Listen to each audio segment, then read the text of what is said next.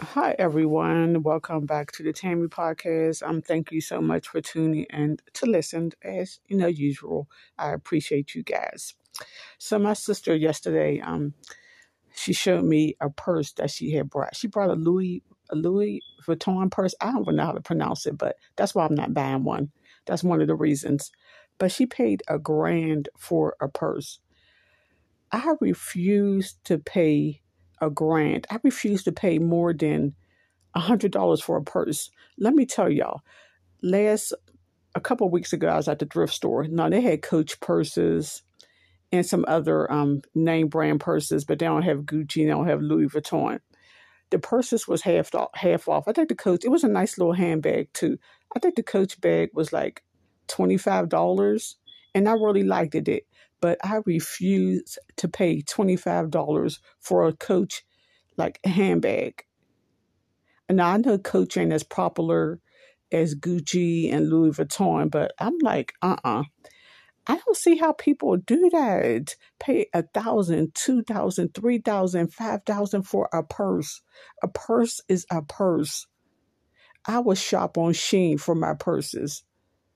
It, I would look in a thrift store the garbage can, what the five below. It, now, if it's cute, it's cute. I do not need no designer purse. Why? The only reason I might get a designer purse is so I could resell it. That would be the only reason. Like, who am I trying to impress by buying a a grand, a paying a grand for a purse? Is that gonna make me look better? Is that gonna make me more popular? Is that gonna make me get more money? If if the answers to to um no to all those questions, then I'm, I refuse to. I don't care if I was a millionaire. I don't care if I was a billionaire. I am not buying no designer purse. But to each their own. But to, in my opinion, it just don't make sense. It's just a waste of money. A purse is a purse.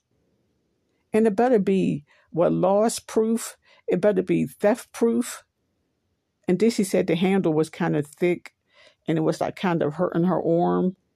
My sister, she's up in age. I mean, she's like 67 years old, but maybe one day, you know, she could leave it to her kids or her grandkids. But that's crazy to pay that much for for shoes and purses. Do you know what I could do with a thousand dollars? Do do y'all know? Do tell me right now what y'all could do with a thousand dollars?